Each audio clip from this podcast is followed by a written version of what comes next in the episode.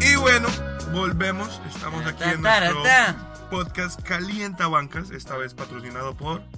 Three points, three points. Muchas gracias por el patrocinio de Three Points, Three Points, Three Points. Festival de música. Estamos aquí en Calienta Bancas. Recuerden que nuestro Twitter es arroba Calienta Bancas con doble S sin ningún doble sentido.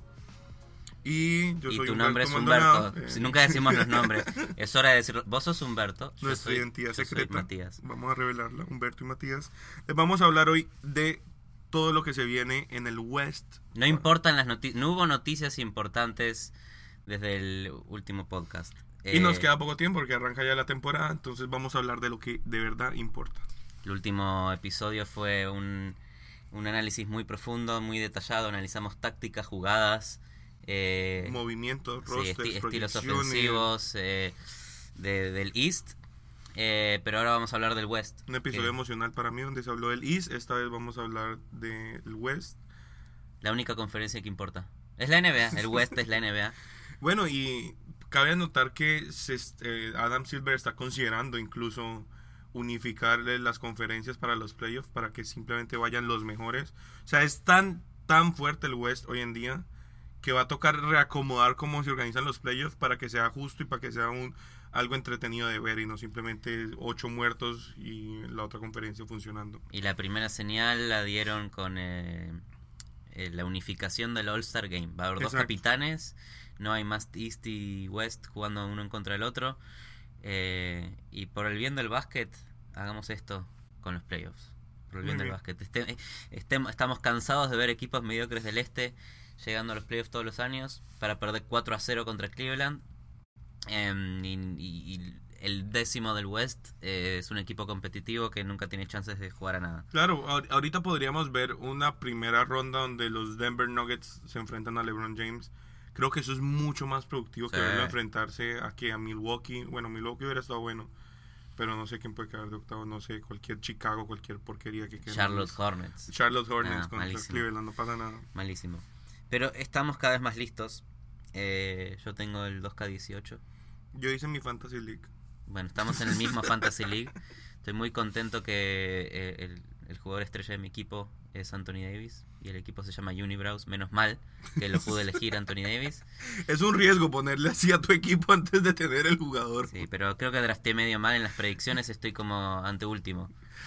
Yo, yo drafté muy emocionalmente porque me llevé un par de jugadores del Heat de puro amor a mi equipo. Me parece muy raro escoger Porque no jugadores que... conoces. Porque no los conoces. No, y me parece raro escoger jugadores que sean de otro equipo y tener, digamos, estaba entre, eh, llegó un punto donde estaba cerca de escoger a Robin López, pero el pensar en hacerle fuerza a Chicago... Yo lo tengo a Robin López. Sí. La va a romper en Chicago porque es el único jugador que Pero tiene qué Chicago. horrible hacerle fuerza a Chicago en una temporada. O sea, me tocó escoger a Dwight Howard y es triste pensar que voy a estar ocho meses de mi vida esperando que a Dwight Howard le vaya bien. O sea, cero odio a Dwight Howard. Vamos a romperla este año. Pero qué triste hacerte fuerza, Dwight. Eh, hay quienes dicen que Dwight Howard no ha empeorado, que es todo marca, que No, no y termina querido. mi equipo por stats, porque lo que quedaba, o sea, el tipo todavía sigue siendo top 10 de rebotes, sigue siendo un centro responsable, simplemente no es el que te va a sacar campeón. Pero para el Fantasy League no me importa que, que Charlotte no vaya a salir campeón, simplemente quiero que me dé esos 10 rebotes por noche. Y al lado de Lillard, que es Dame Dollar, que es mi otro centerpiece en mi equipo, creo que estamos bien, estoy bien. Eh, parece que estás más excitado que empiece el Fantasy League. Estoy más excitado por mi equipo que por el Miami Heat, la verdad, pero bueno. Pero va a estar bueno. divertido. Hablemos de lo que importa, por favor. Arranquemos. Tan, tarán, arranquemos. West. Vamos a empezar con el, el equipo del que hay mucho de qué hablar, pero el que ya todo se sabe, ¿no? Un poco... Para de- sacárnoslo de encima. Sí. Porque Golden State. Los Warriors, afortunadamente para ellos, desafortunadamente para el resto de la liga, no pierden a nadie. O es el mejor equipo. Era el mejor equipo de la NBA. La temporada pasada. Lejos. Porque le agregaron a Kevin Durant. Y por eso, lejos, fueron el mejor equipo durante toda la temporada, playoffs y finales.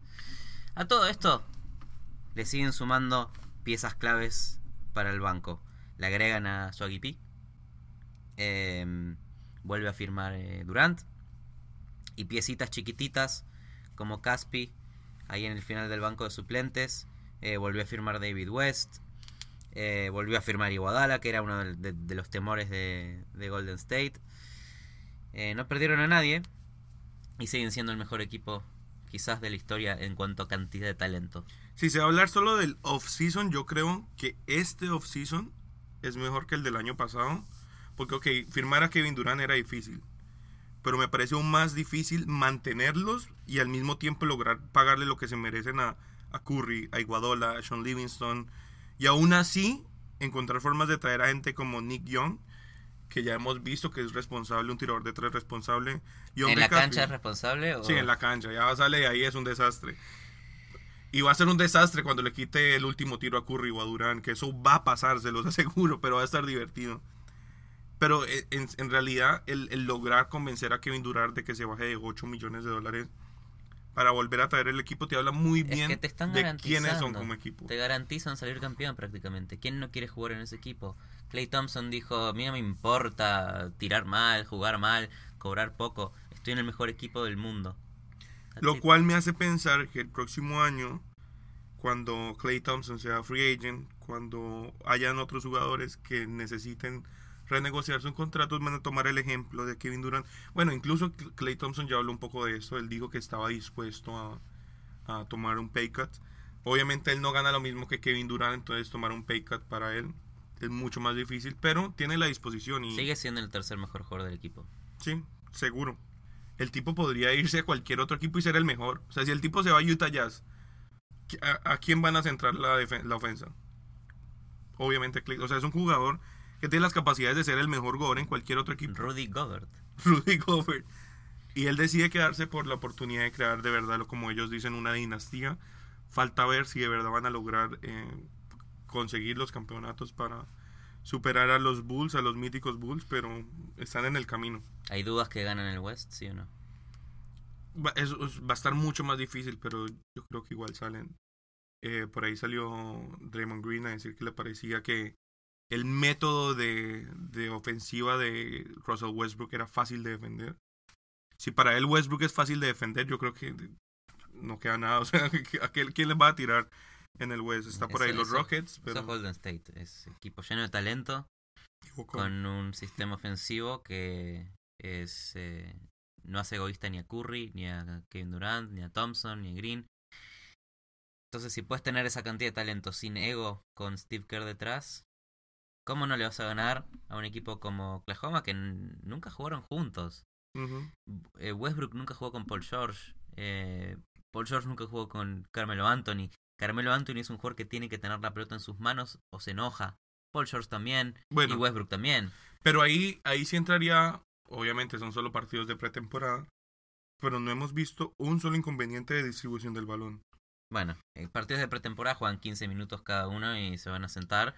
Y están. Y yo quiero pensar que el Carmelo Anthony que vamos a ver es más cercano al Carmelo Anthony que se ven en los Olímpicos, cuando está rodeado de talento, al talento que se ve, al, al Carmelo Anthony que vimos en los Knicks, que estaba rodeado de muertos y que le tocaba casi que echarse el equipo al hombro y ¿qué, le va, qué vas a soltar vas el, vos el balón cuando el único que tenés ahí es Joaquín Noah. Bueno, Derrick Rose, con Derrick Rose sí pudo hacer algo, pero creo que ahorita va a tener más oportunidad de mostrar cómo es su juego de verdad y no simplemente esforzarse por sacar el equipo a flote. Entonces, Oklahoma es el primero de los equipos que le puede hacer daño a, Para mí, a Golden State. Hoy tiene a Westbrook en el starting five, a Robertson acompañándolo, que es el peor tirador de la historia, pero de las mejores defensas que hay. puede ser. Eh, y de libres también, ¿no? Muy bien. Eh, bueno, Paul George, Carmelo Anthony y, y mi amigo personal Steven Adams. Que es un monstruo. Para mí Steven Adams es un jugador súper joven. Me el- retuiteé una vez. Amigo unos años. Eh, Steven Adams es el jugador que todos quieren en su equipo. Es una, una máquina de, de Sí. hacer lo que nadie quiere hacer. Super role player, pero con el potencial de ser top 10 de centros en la NBA, si no es top 5. Y los riesgos de Oklahoma, no esta temporada, pero sí perder a Paul George el año que viene. Es un miedo, depende cómo les vaya este año. Em, que no tengan mucha química es otro, es otro riesgo. Y si vamos a la banca, No yo creo que, o sea, es, es desconocida y no se ha probado. Pero Patrick que- Patterson exacto. es lo mejor que puede tener eh, en la banca hoy Oklahoma para, Y para un- el low y un. Raymond Felton como un backup eh, point guard Sí. no está mal. está bien, pero fuera de eso no hay nada. La No verdad es nada. que Jeremy Grant no es un mal jugador. Eh, Kyle Singler es una vergüenza, pero ahí está. Nick Collison que juega en Oklahoma desde que se llaman Seattle Sonics, Muy bien. ¿no? Que es como el Haslem del West, prácticamente. Em, pero bueno, ahí está Oklahoma. Yo, yo confío en el equipo, no tanto como, como confías vos. Para mí no llegan a las finales del West. Para mí el equipo que llega a las finales del West es otro. Eh, y si querés hablamos de él, que es Houston. Sí, que es el equipo que conciencialmente está de segundo en los Power Rankings, que en papel es el que debería darle la competencia de verdad. Eh, vienen de ser un segundo jugador, el segundo equipo de, de la temporada pasada, al agregar a un playmaker como Chris Paul que le va a quitar mucho peso encima a James Harden. Creo que les ayuda muchísimo. O sea, solo, cre solo, solo crecieron. Sí, el James equipo. Harden, que la rompió como point guard del año pasado, la va a romper aún más en un sistema de Anthony que juega absolutamente para él.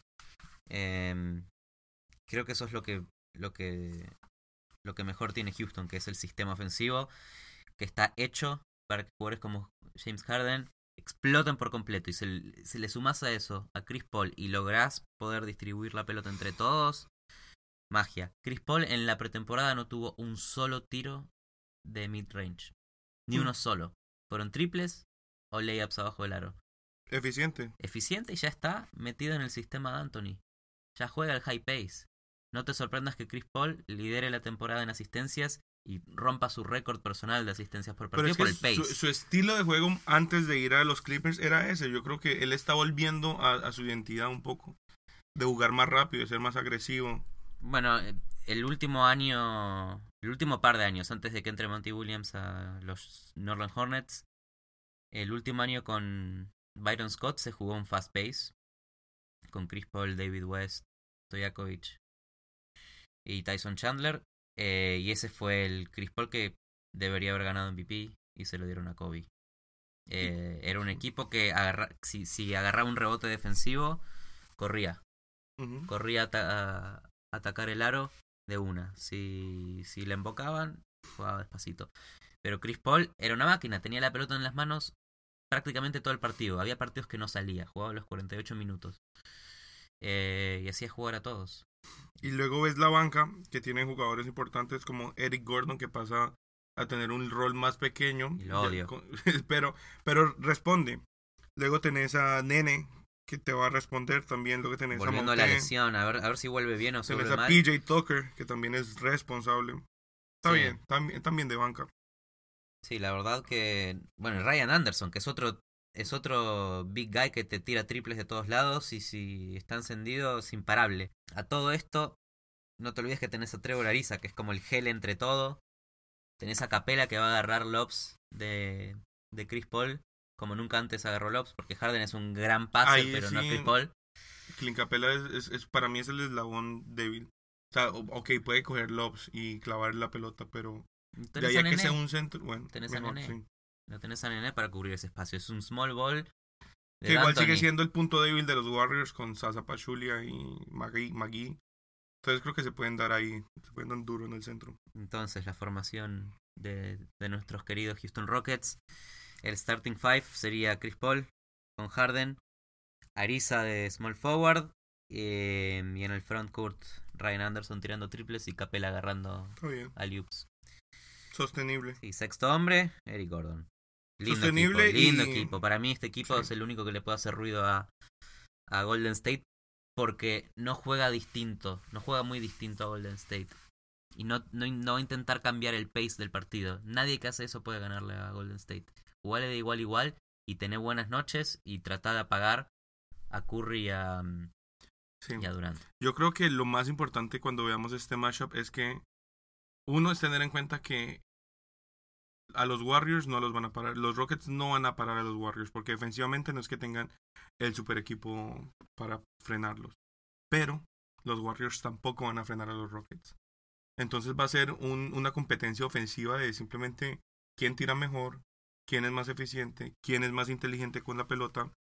Lo cual yo creo que a, a la final nos va a dar un show muy entretenido de ver entre esos dos equipos.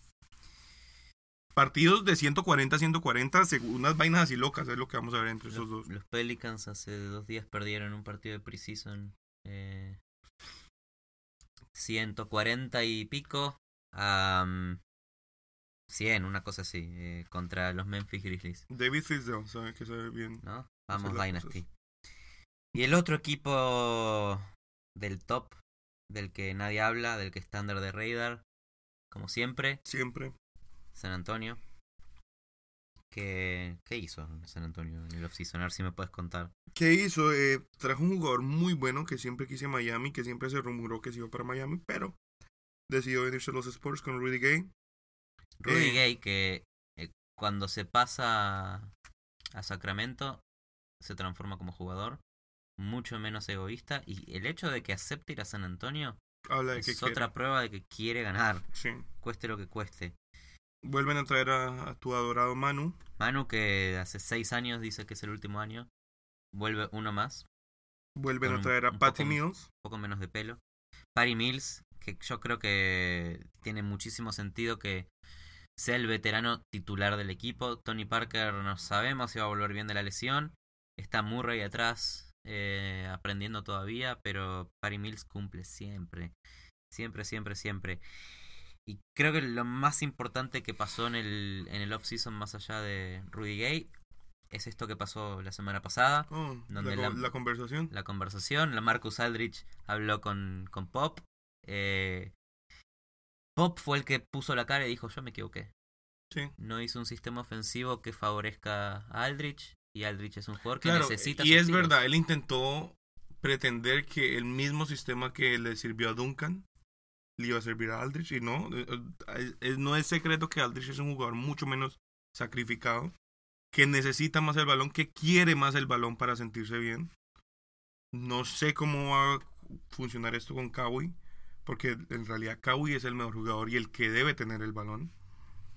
Pero está bien, a ver cómo, cómo lo soluciona. Sí, bueno, lo que pasa es que Popovich evolucionó o involucionó un poco el año pasado con su ofensiva. Mucho más pick and roll y one on ones que lo que estamos acostumbrados antes. Eh, nada que ver con el San Antonio. que Y si va a diseñar una ofensiva para Aldrich, yo creo que vamos a ver más de eso. Lo cual va en, de- en, en contra de lo que va en la liga. Vamos a ver qué se inventa Popovich, pero... El trendsetter de la NBA. Y, y una cosa que me pareció triste que pasara en los Sports es que no le tuvieran fe a Jonathan Simmons. De verdad, a mí me pareció un jugador excelente que les estaba dando lo que necesitaban en esa posición. Yo no creo que no le hayan tenido fe, simplemente eligieron No pagarle. eligieron no pagarle, eligieron darle la oportunidad en otro lugar. Eso siempre lo hace Popovich. Anda a ganar plata a otro lado. Te felicito.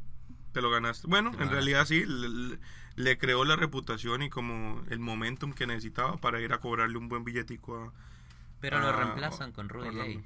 No está mal. No, no está nada reemplazan. Está, está bastante bien. un jugador más veterano que tiene menos necesidad de probarse, por lo cual va a arriesgarse menos durante los partidos, no te va a buscar esos puntos fáciles solo por crecer el stat sheet, va a ser la mejor decisión eh, para el juego. Entonces, está bien, es muy inteligente, Está pero bien, San Antonio.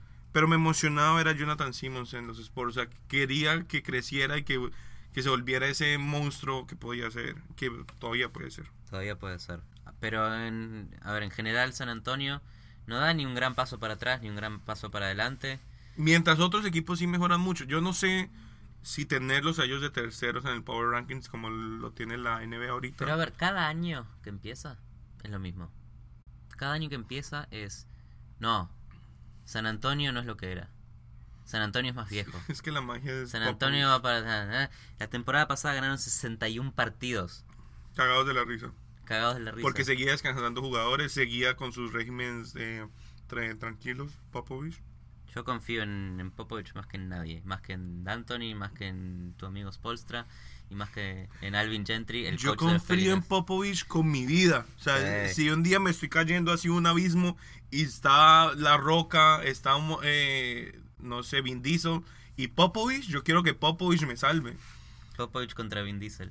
Yo creo que gana Popovich. Va a tener mejor estrategia, va a mover más el balón, pero no Eso es una analogía de las finales Miami contra San Antonio. no. Los monstruos contra la inteligencia. En quien no confío es en la Marcus. No sé, yo le voy a dar una segunda chance. Ok. Acordate que antes de ir a San Antonio era de los jugadores más queridos de, de la NBA por todos. Pero Ah, no era el mejor jugador en su el, equipo. el que juega en Portland. Acordate Siempre cumplía 20-10. quién fue el que salvó a, a- Portland varias veces en playoff. Bueno, fue Lillard, pero estaba de antes, eh, Aldrich. Estaba de antes de Lillard. Estaba en la época de Brandon Roy. Pero lo pones en top 10 de Power Forward. No sé, hay demasiados power forward Hay muchos. Hay demasiados buenos. Bo- Eh, y bueno, está bien. no, Vamos sé, a no, sé si es, no sé si es un top 10, pero... O sea, yo, yo creo que ni para All-Star el de Marcus Aldridge hoy en día. Bueno, no seas malo. No seas tan malo. En una ofensiva de Popovich que funciona, no necesitas que sea un top 10. Necesitas que juegue en equipo. Pero en playoff necesitas esos top 10 players. Para que... Bueno, está Kawhi. Ya- sí, Kawhi. Cae Kawhi. Kawhi. Solo porque, o sea, si Kawhi tiene una temporada saludable, eh, sin inconvenientes, Anunciaron Es que se pierde el primer partido de la temporada, Kawhi. empezamos. También LeBron se pierde el primer partido. Así, así que los que estaban esperando ver ese duelo Kyrie y LeBron, Eh, nah. Estoy, estoy enojado porque pusiste a Minnesota en la lista después de estos, de estos eh, cuatro equipos. Quinto es Minnesota para vos. el equipo de Jimmy Butler. El equipo de Jimmy Butler, sí, nada más de Jimmy Butler. Está Carl Anthony Towns. De- el futuro de la NBA junto con Giannis. Y no se olviden de Anthony Davis, por favor. Eh, Por favor, por favor. Pero está Tig, está Wiggins, está Jimmy Butler, Tash Gibson, que llega también a, a Minnesota, y Carl Anthony Towns, que es indefendible. Es indefendible. Aquí hay que mm, volver a una de las cosas que decía Tim, el bio Team Thibodeau. Y es que un equipo con potencial al que no le apostas y al que no le explotas ahorita, se queda en eso, un equipo con potencial. Y hay al punto donde el potencial se vuelve potencial de perder. Creo que ahorita juega bien sus cartas el viejo team. Va all in con este equipo. Ya tiene las piezas que él quería y va con toda a hacer ruido en, el, en el postseason. Me gusta, me gusta Jeff Tick. Es un jugador que siempre fue responsable. Que creo que les va a dar lo que necesitan. Jamal Crawford viniendo de la banca Sí, es un monstruo. Eh, Andrew Wiggins acaban de darle su extensión de contrato de 148 milloncitos. Creo que tiene todas las ganas de probar que se merece cada uno de esos dólares que le están dando. Jimmy Butler viene con el afán y las ganas de por fin empezar a ganar. Creo que está en esa edad donde si no ganas ahorita, más adelante va a ser más difícil. Y Carl Anthony Towns es el año para que explote. O sea, el tercer año normalmente es el año donde los jugadores pueden MVP. Sí, donde ya tienen toda la comodidad de conocer el juego, donde ya se tienen la confianza, donde ya lo único que tienen que hacer es ir y romperla. Tienen todas las piezas. A ver, pa- pa- Minnesota pasó por un proceso y medio de tanquear un par de años. eh, Muy rápido. que acaba de muy terminar. rápido. Creo que terminó. Este es el año oficialmente que se declara el fin del, del proceso de Minnesota. Sí. Eh, van por todo. Creo que empezó con Kevin Love este proceso. Sí, Que bueno, ahí consiguen a Wiggins. Y Siguiente año, Carl Anthony Towns, ya con esas dos piezas dijeron, ok, ¿qué tenemos en el, en el, en el free agency para con- terminar de construir? Se encuentran dos joyas como Jimmy Butler y Jeff Tick, que yo creo que ya los ponen en el radar y encima le suman a Jamal Crawford. Man, la van a romper. sí, es un lindo equipo con buen banco. Eh, Tig, Wiggins, Butler, Gibson y Towns. Y del banco Jamal Crawford rompiéndola y George Uden. No te olvides George Uden. Eh, y Mohamed, Chavaz Mohamed. Eso- ese, tipo, ese tipo era una mentira, había mentido con la edad en el draft. Yo no lo quiero en mi equipo. Está bien. Me gusta. Pasando al próximo, Sigamos ya, fan, porque ya arranca la temporada. los Clippers. Los Clippers. Este, es- este para mí es el mayor misterio de la NBA. El equipo de Milos Teodosic. El equipo de Milos Teodosic, el mejor jugador aparentemente. No, los pases que estu- estuvo dando en la pretemporada, eh, mucha gente no los vio antes. Me confunde mucho porque, por un lado, Patrick Beverly, jugador super bocón, pero que te puede llenar el stat sheet. Tiene tanta fe en sí mismo que te empieza como que casi a convencer, como que bueno, de, de pronto puede reemplazar a Chris Paul. Bueno, no nos mentamos. eh, Austin Rivers con una fe absurda que le tienen. sí, porque el coach es... ¿Por qué será? ¿Quién será? Austin Rivers jugó en los Pelicans. Yo te voy a decir que cada vez que tenía que iniciar ofensiva, lo sigue haciendo en los Clippers, aunque mejoró un poquito. Eh, es una máquina de, de cometer errores, no forzados, como en el tenis. Bueno, era más cuando- joven. cuando- era más joven, pero cuando eh, tenés para hacer un drive shot, cruzar la red y ganar el punto, airball. Em, no, es, es- un jugador que nunca entendió si quiso ser base, si quiso ser un shooting guard, si quiso ser un combo guard, o si quiso llenar el stat sheet de otra manera como un jugador más a la Michael Carter Williams. Nunca se entendió. eh, Todos y, malos y el, pro- el problema más grande es que cuando, cuando se pasa a los Clippers y tener a Doc, a su papá como coach, le, le empezó a dar mucha confianza, empezó a jugar mejor, pero no evolucionó su juego de ninguna manera. Correcto. Eh, no le agregó cosas. Sigue siendo un buen defensor, pero que no eh, eh, ofensivamente es, demasiado inconsistente. Y hoy ya sin Chris Paul, la, la pelota va a estar en las manos de Beverly y de Austin Rivers la mayoría del tiempo. Milos Teodosic va a tener que probarse, va a tener que probarle el equipo que, que puede ser el base titular y quizás pueda hacerlo si juega bien, porque es el mejor jugador de Europa hace años.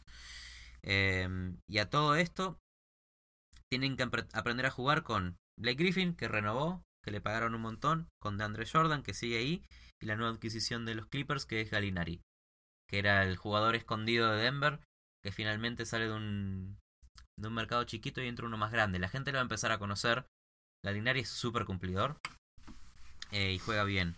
Entonces, cuando te pones como a analizar un poquito lo que está haciendo eh, Los Ángeles Clippers esta temporada, es: no tenemos a Chris Paul, no importa. Vamos a intentar ganar, no creemos en el tanking, vamos con todo. Empezaron a agregarle piezas y acá está. Acá está un equipo que antes competía por, hey, a ver si pellizcamos y nos metemos en la final de conferencia. ¿Qué están Que nunca tratando de llegaron. Nunca llegaron, nunca llegaron. Entonces, ¿qué, está- ¿qué están tratando de hacer ahora? Yo creo que mucho, muchísimo va a depender de la salud de Blake Griffin. Si no es el todo. Y hay que recordar que siempre que se lesionó Chris Paul y Blake Griffin estaba disponible con DeAndre Jordan, el equipo funcionó. El equipo funcionó y funcionó muy bien. Lo cual me hace pensar que al traer un par de point guards como Theodosic o Beverly Y Lou Williams también atrás. y Lou Williams, que es Pero tremendo pierden, jugado- Sigma. pierden jugadores importantes. Sí, pero es un equipo que va a jugar en pro de Blake Griffin y de Andre Jordan. Sí. O sea, Patrick Beverly y Theodosic van a estar ahí buscándole los espacios a estos dos, buscándole los lobs a estos dos. Entonces me parece que eso les ayuda. Porque ya sabes en quién enfocar tu ofensiva. Eh, y ese quizás sea el problema más grande. Si te querés concentrar en el front court del banco. Que no es tan bueno al final. Porque Blake Griffin, muchas lesiones. Y de Andre Jordan no te, no te hace un tiro fuera de la pintura.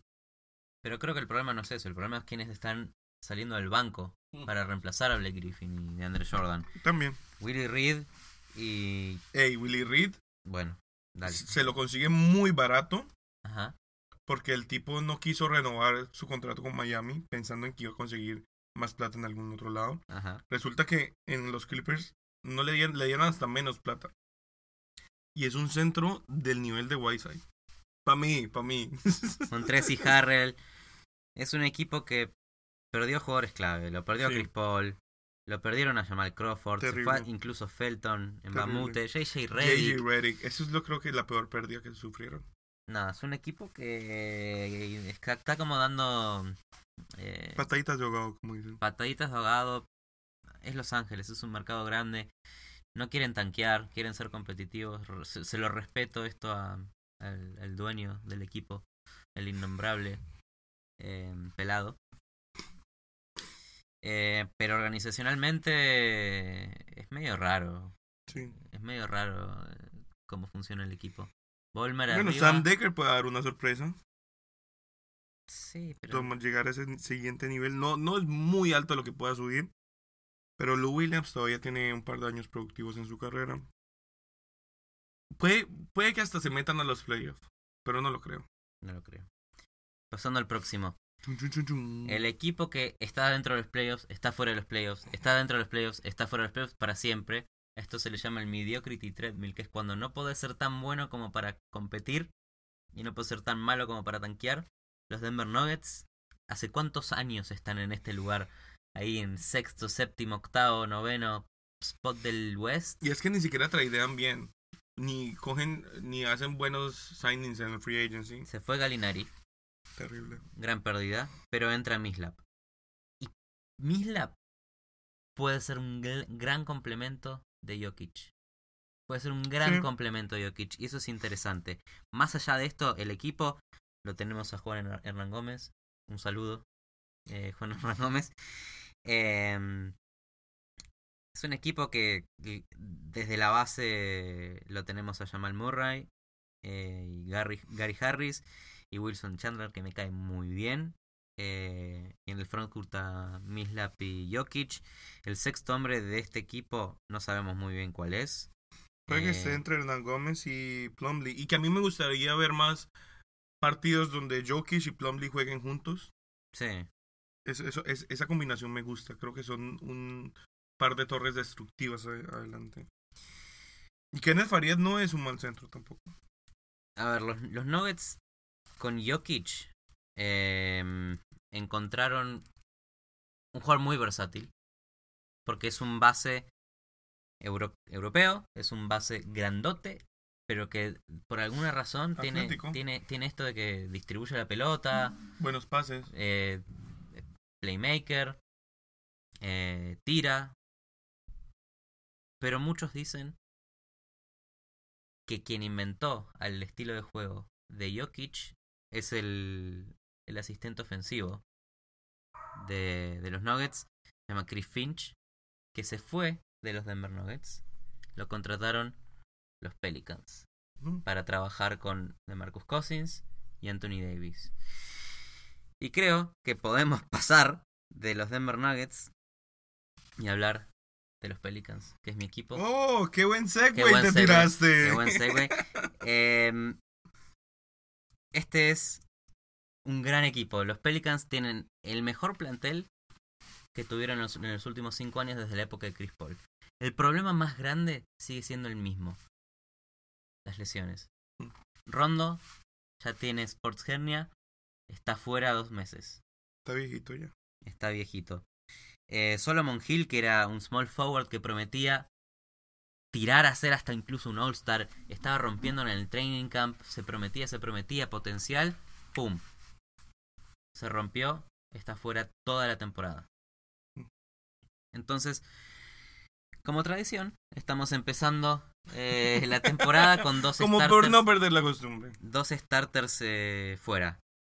Eh, ¿Cuál sería y cuál va a ser después de que vuelva Rondo el starting five de, de los Pelicans?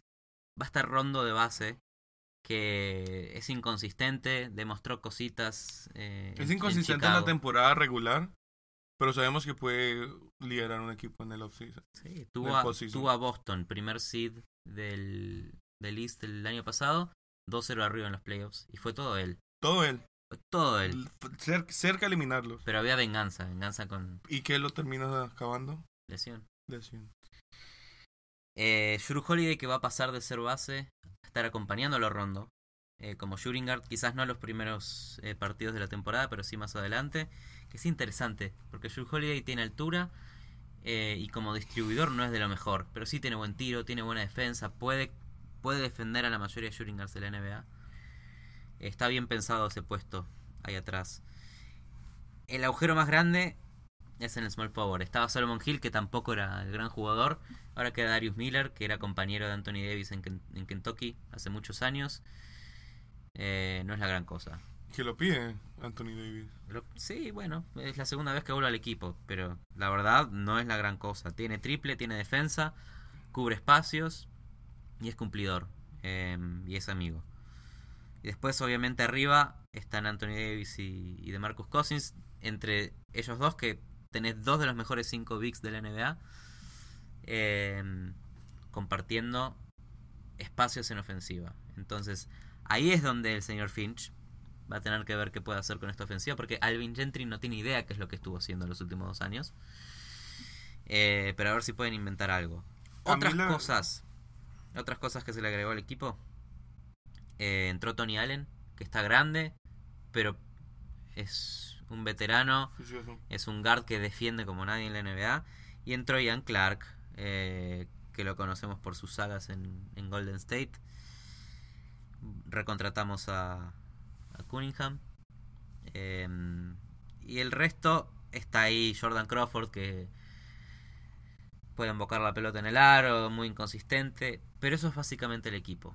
Un equipo en el que idealmente están Rondo y Drew Holiday atrás, Me encanta ese dúo. con Anthony Davis y Cousins adelante, un banco flojo eh, y Etuan Moore, que es un shooting cumplidor, también saliendo del banco. Mi opinión es que en el West, y este es creo que para nosotros dos, el, un equipo que puede llegar a los playoffs. Sí. No sé lo que opinas, pero creo que hoy en el West hay muchos equipos del medio que se debilitaron un poquito. Correcto.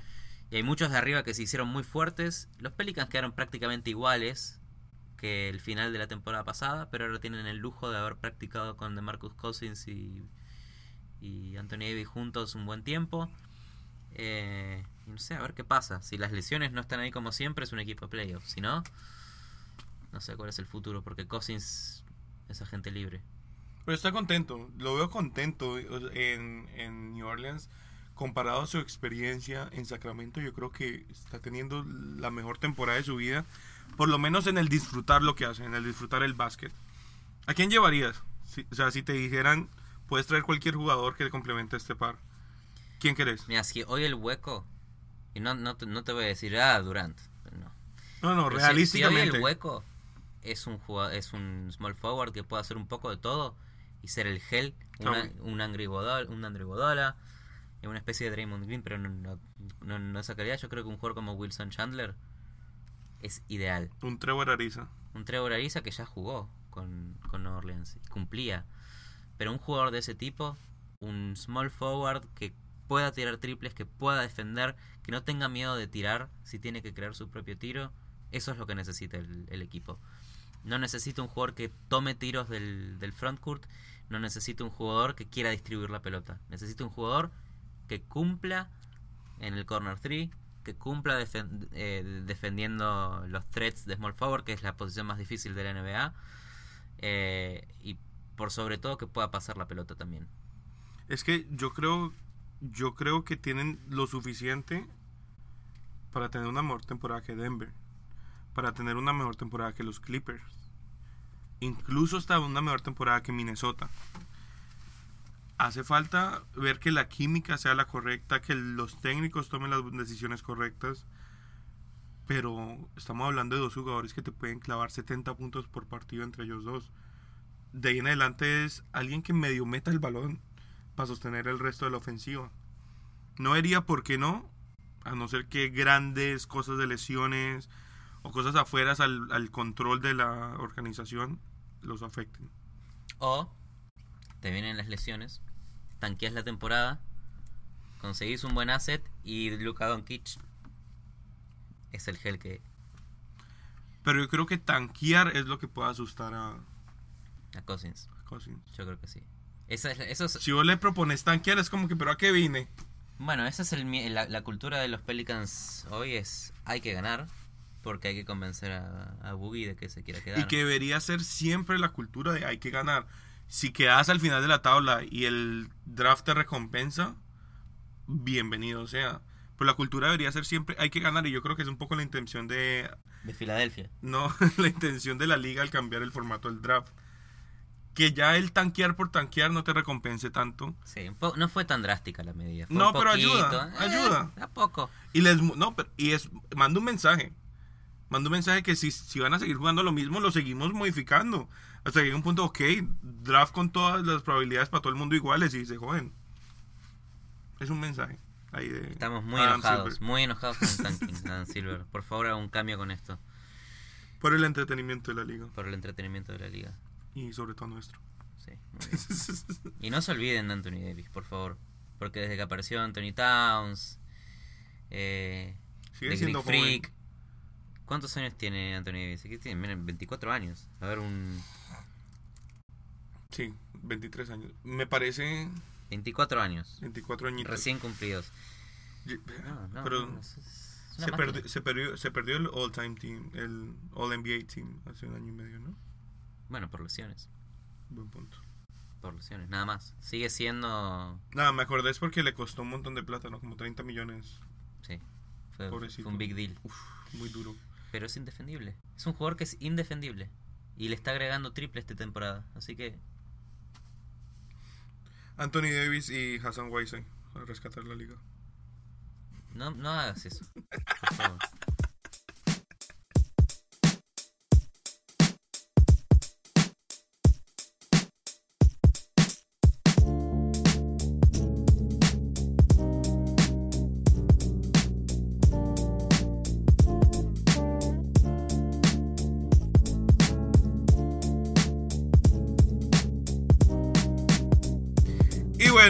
Sí, volvemos aquí. Eh, vamos a hablar de la segunda mitad de la conferencia oeste. Que aunque son los peorcitos equipos de esta conferencia, no los... ¿Cuántas veces dijiste eso? Son los peores de los mejores de los mejores de los peores. Algo así, exactamente. Lo cual quiere decir que no son malos equipos, pero es una conferencia muy competitiva, lo cual los pone en una posición muy incómoda. Por ejemplo, Portland Blazers. Muy buen equipo, muy buenos jugadores. No creo que lleguen a los, play- a los playoffs. Te repaso el starting five. Dale. Damian Lillard, Damian Lillard, superstar. superstar. CJ McCollum, Un idiota. Que se va a perder el primer partido por una suspensión estúpida. superstar. Superstar. Eh, casi. Un casi superstar. Puede ser. Eh, superstar. Mo, Mo Harkless. No lo es. No, pero nadie. Lo queremos, lo queremos. Alfaru Camino. Lo quiero mucho. Este, este es un jugador que no tiene idea cómo tirar al aro, pero que todo lo demás le Mucha pone pasión, mucho, mucho, huevo. huevo. Mucho huevo.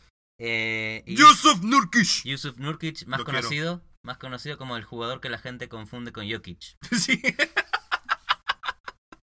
y con Djokovic. Djokovic. Es, es, un, es un jugador que es una combinación de todos los demás Ya. en, el, en el colectivo imaginario. Eh, decís que la combinación Lillard y McCollum Me encanta. te lleva a los Siempre me ha gustado. No sé si te llega a los playoffs, porque backcourts mucho más bravos en, en el oeste. O sea, Chris Paul y James Harden, Paul George y Russell Westbrook, Clay Thompson y, y Curry. Pero Rondo y Holiday. Rondo y Holiday. El, pero son muy buenos. el gran foco que tuvo el offseason fue ese, es- fue, fue ese ratito en donde Portland tuvo esperanzas de conseguirlo Carmelo Anthony. Hubo ahí como una semana y media en donde. ¡epa! Carmelo se puede ir para Portland. No olvidemos que llegaron a los playoffs peleando una posición muy difícil contra los Nuggets. Y cuando otro equipo estaba por ahí contra Memphis, creo que estaba también como en sexto o séptimo. Y se meten a los playoffs contra cualquier esperanza que tenían los. Nadie lo vio venir. Y se metieron. No hicieron nada, pero se metieron. Y bueno, ese es el tema. Eh, la verdad, haces un repaso del, de, de lo que hicieron el año pasado, de lo que se... Cuando ves el equipo, lo que pueden hacer este año en- eh, con un West más, más desigual. Y a ver, la ventaja que tiene el equipo sigue siendo en el backcourt. Y lo, como dijiste, el backcourt es lo más difícil de la NBA. ¿Cuán lejos puedes llegar con eso? Depende de que tanto explote. Yo creo que CJ McCollum todavía tiene un layer paso más, más, de un paso más, sí. sí. Que no ha llegado. Damian Lillard. O sea, sabemos que te puede tirar 40 puntos en una noche. Sabemos que se puede hacer un triple double. O sea, para mí, Damian Lillard es un Russell Westbrook en, en proceso. Puede llegar a ese nivel. Para, para mí. Lo quiero mucho. Yo sé que lo amas a Damian Lillard, pero... um, Evan Turner es otro jugador que hace de todo. Chavas Napier. Chavas Napier. Mucho cariño. Pero bueno, ahí quedan. Zach Collins no es mal. O sea, todavía es muy rookie, pero puede hacer cositas. Para mí Bien. quedan. No, No van a los no playoffs. mucho más. Memphis Memphis, un jugador que es un equipo al que le tengo mucho cariño. Me es parece. el fin de una era para Memphis. Sí, El fin de el equipo que ponía huevo, el equipo duro que pelea contra San Antonio en los playoffs, con Zach Randolph, con Tony Allen, con Marc Gasol, con que Conley. Marc Gasol sirve. Gasol y Conley siguen ahí, pero es el fin de una que- era. Yo te digo, a la liga le hace falta respeto por los Grizzlies. Son un equipo que hace cuánto no se pierden en los playoffs. No sé hace cuánto. Hace, no sé mucho. Hace varios, o sea, por lo menos desde que, desde el 2013, 2014, sí, van a los playoffs cada año. O sea, hace como 4 o 5 años van siempre. Si no es más. Eh, un cuerpo técnico muy bueno. Herencia de Pat Riley eh, con David Fitzgerald. Mucho respeto. Take that for that. Take that for that. O sea, vimos unos playoffs donde le dio guerra a los Spurs. Obviamente no tenía oportunidad de ganar la serie. Pero mostró que no son cualquier pendejos que vienen de la nada. Siguen teniendo uno de los mejores centros en la liga con Marc Gasol. Un saludo para Marc Gasol. Marc, te queremos. Siguen teniendo uno de los point guards más infravalorados de la Marc, liga. Marco o Pau Gasol. ¿Quién ha sido mejor? o sea, Ya que ti- los dos en- tienen. ¿Quién ha sido mejor? No más exitoso, pero más Sí, sí. exitoso Pau. ¿Quién es mejor? ¿Quién quieres en tu equipo? Hoy en día, si pones a jugar uno a uno, yo creo que gana Mark. Hoy, porque Pau está, Está viejito. está viejito. En su- Yo en quisiera mi equipo a Paul Gasol. Por sus tiros. Pero los huevos que pone Mark. Yo creo que también, pero esto es un podcast de a dos, entonces tengo que estar en contra tuyo. Ok. Marc Gasol, Marc Gasol, Marc Gasol, eh, empezó a mejorar su tiro mucho antes que Pau. En edad y en, y en año cronológico. Y entendió cómo evolucionar en la NBA mucho antes que Pau.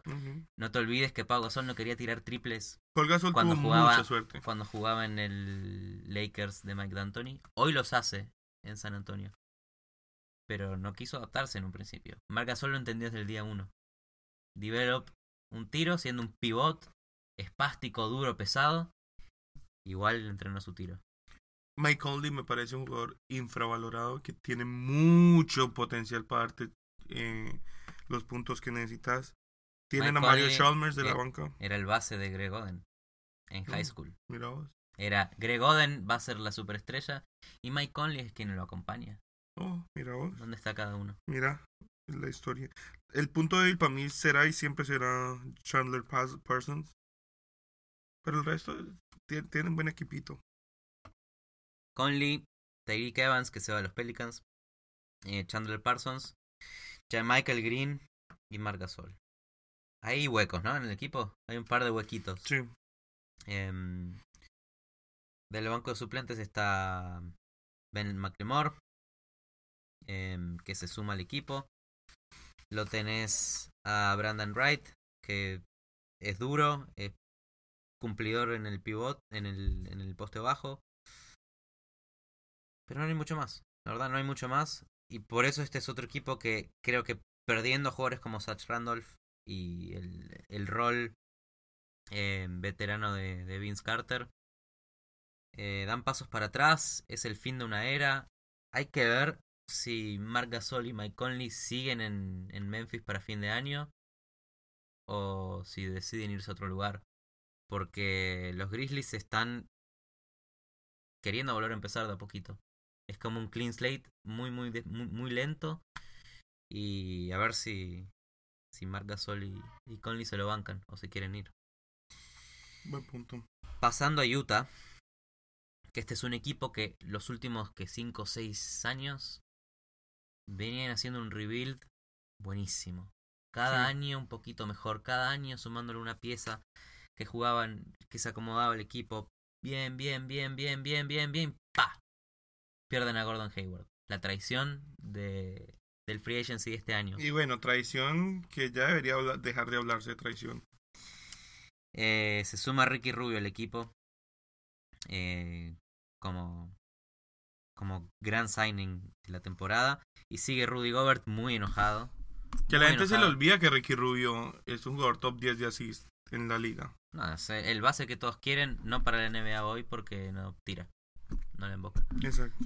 Pero como distribuidor, mm, Claro, es que es muy raro cuando, cuando dependes de Ricky Rubio, pero no tienes más tiradores, porque cuando estaba eh, en Minnesota, por lo menos tenías a Andrew Wiggins, tenías a Carl Anthony Towns, que podían liderar la ofensiva. Pero cuando lo tenés un equipo, lo traes un equipo donde tu otro mejor jugador es Rudy Gobert, no sé cómo complementa el, Ricky Rubio starting, eso. el starting five de Utah es Ricky Rubio, Rodney Hood, Schuringer titular, quizás, quizás no, están Alec Burks y Donovan Mitchell atrás, Joe Ingles y Joe Johnson, eh, y Foloya, que quizás se compartan entre ellos el backcourt, Derek Favors, que siempre cumplió, eh, y Gobert.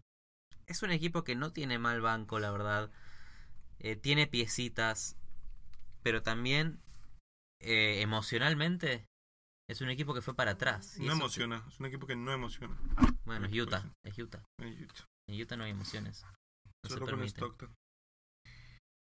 Dallas Mavericks. Dirk Nowitzki. No quiero hablar de Dallas, pero horrible. Bueno, Dallas, eh, si no querés hablar de Dallas, es muy fácil. Dirk Nowitzki sigue ahí. Siguiente. Siguiente. Em, Los Ángeles Lakers. El misterio más sobrevendido de la NBA. Todo el mundo piensa que va a llegar a los playoffs por, por la cháchara que nos ha vendido la Barbol. No hable No. de cháchara, es bueno, Alonso. Es, Es bueno. no van a llegar a los playoffs. No, obvio que no. Y eso es lo que nos como quiere convencer la Barbol. Eso no es cháchara. Te dejo, te dejo hacer tu desquite. Em, A ver. a ver, me gusta Brandon Ingram, es lo único que creo que puede tener potencial de explotar. Eh, Cowboy Pope, no sé. En Detroit la rompía, ¿eh? es un, un hace todo. Buen tiro, buena defensa. Es muy joven el equipo, o sea, tienen jugadores como Dulden que les pueden dar experiencia. Pero el resto tenés a eh, Julius Randle, que es súper joven. Brandon Ingram todavía no se ha probado. Lonzo Ball, Kyle Kuzma, que es como la sensación hoy en día que todo el mundo piensa que es el siguiente Kevin Durant. No te olvides, por favor, de Brook López. Brook Brook López, lesio- un lesionado eterno. Pero Brook López, lo que hizo los últimos 10 años, ¿sabes cuánto está en la NBA? Los últimos años en Brooklyn, es el líder del equipo en puntos, en rebotes, en porcentaje de tiro, en porcentaje de free throws. Brook López Sí. es una pieza que cuando pensás en los Lakers, todos se olvidan. Todos hablan de, uh, a ver si explota Ingram. Uh, Lonzo Ball, Superstar, All-Star. Mentira, verdad, hype, bust. Eh, te Julio digo- Randle, las lesiones. Pero Brook López, nadie lo quiere mencionar nunca.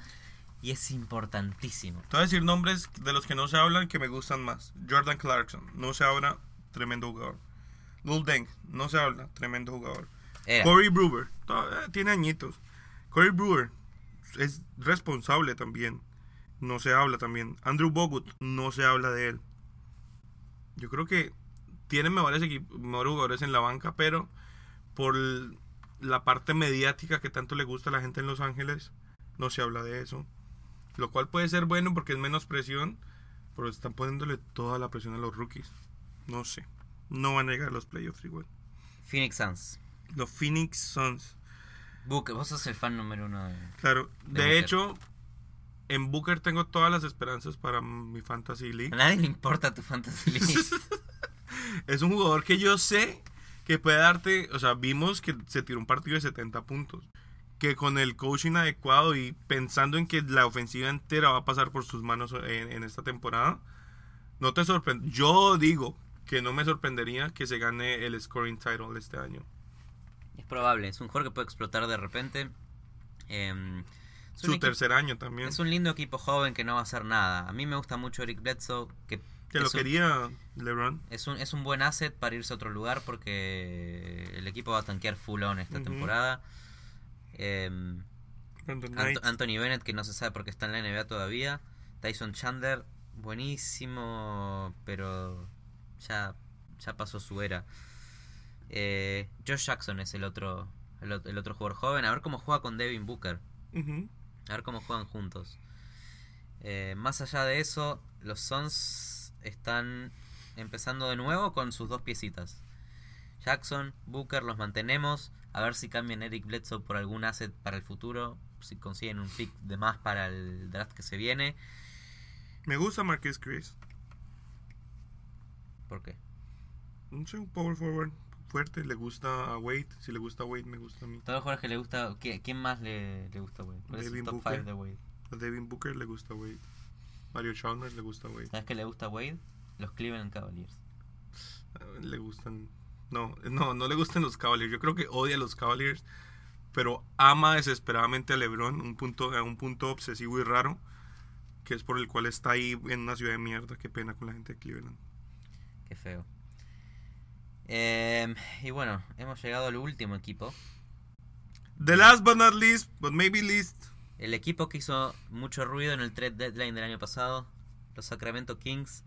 Bloody D-Bags. Bloody D-Bags es mi amigo, es mi amigo personal. ¿También te repitió? No, pero cuando jugaba el NBA Live 98 en la compu, eh, jugaba- era el, el pivot titular de los Charlotte Hornets. Oh, wow. Y yo me inventaba a mí en el juego, me hacía muy bajito y siempre le daba pases y él me devolvía los pases, lo consideraba mi amigo desde ese entonces. Y además de eso, me regaló a DeMarcus Cousins. Es mi amigo. Es tu amigo. Buddy Hield es el jugador clave de, eh, de Sacramento junto con Darren Fox. Más Aaron Fox. pero- Dos, dos jugadores súper jóvenes, dos jugadores que prometen. Yo creo que Buddy Hill va a tener mucho mejor año que Darren Fox. Darren Fox quizás ni sea ni, titu- ni titular este año. Eh, está George Hill cumplidor ahí. Sí. Y Buddy Hill tiene todo dado como para ser el líder de puntos del equipo. Creo que es el equipo con más rookies prometedores. Entre de Aaron Fox, Frank Mason, eh, Harry Gills, eh, ¿cuál era el otro? Justin Jackson, incluso Willie Collistein, que todavía está joven, tiene dos añitos apenas. Es el equipo con más potencial, pero que está más lejos de explotar. Y tienen esto que hicieron interesante este año los Kings. Empezaron a contratar jugadores veteranos Sí, que le hace falta. para mentorear a los jóvenes. Le agregaron a Vince Carter Bien y le agregaron a Satch Randolph. Es, Muy bien. es bastante interesante. Y el- George Hill, que es muy, muy buen point, point guard. Es bastante interesante el hecho de contratar jugadores que estuvieron ahí siempre para empezar a darle. Ojo, que David Stockton, el hijo del, del afamado Stockton, tuvo un buen preseason. No lo pierdan de, no lo pierdan de vista. Bueno, tapado ahí por, por Sí, por Darren varios. Fox y George Hill, pero es como Seth Curry, ¿no? Todos Puede- queremos que sea sí, bueno. puede sorprender. O sea, puede que en papel estén muy lejos, pero que tengan una mega temporada. Esas vainas donde todos los astros se alinean y despegan y de repente los Sacramento Kings se meten y nos dejan a todos con la boca callada. Estás loco. El West es difícil.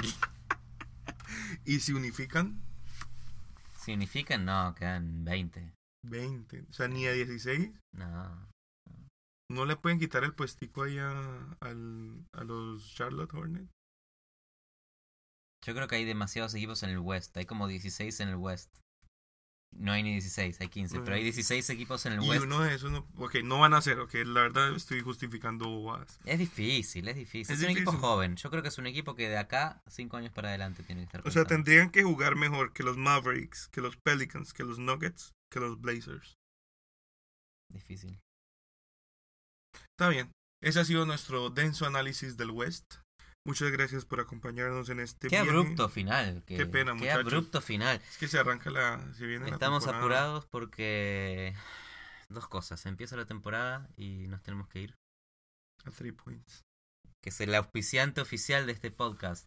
Three points eh, Three trae points, a calienta three bancas. points, three points. De pronto les hacemos un corto episodio desde Three Points para que sepan un poco de, de, de lo que pasa por allá mientras les contamos de básquet. No Probablemente no. verdad, No es verdad. Eh, y como no. siempre les vamos a pedir que nos sigan en Twitter, en arroba calientabancas con dos S. Cero doble intención. Y que nos hagan un review en iTunes. Obviamente eh, no nos importa que nos den su opinión del programa. Simplemente díganos Ey, cuál, cuéntenos de su Fantasy League que tienen, quién no sí, tienen, qué cuál- esperan. cuál es su Fantasy League, cuál es eh, el peor error que cometieron en su Fantasy League. El mío fue drastear a Isaiah Thomas. El mío es Dwayne Howard, pero espero que me calle la boca. Em, y bueno, no, sé, no- la verdad no sé más de qué hablar porque hablamos de 15 equipos así. Yo creo que ya. Eh, mi equipo favorito de esta lista fue los Dallas Mavericks. Y, y bueno, Qué pena con Dennis Smith Jr., sabemos que tenés potencial. Qué pena con Harrison Barnes. Pero no nos importa, Dirk es que a mí no me importa. y al final de cuentas, esta temporada es un fiasco porque va a volver a ganar Golden State. Em, y, ¿O no? Sí. Y Kyle Kuzma va a ser MVP. Pero hay storylines. Como el año pasado. Todos sabemos que iba a ganar Golden, Golden State. Pero al final de cuentas, los storylines como Westbrook con el triple doble, eh, la- el race del MVP Harden contra Westbrook, eh, esos son los storylines que, que hacen una temporada interesante. Y esta temporada hay muchas. Y ya empieza. Y eso es lo Se más viene. importante del todo. El próximo podcast es con la temporada Al aire. al aire. Muchas gracias, somos Humberto y Matías. Esto fue Calientabancas. Recuerden, arroba calientabancas con doble S. Nos vemos o nos escuchamos cuando nos escuchemos. Muchas gracias. Hasta mañana.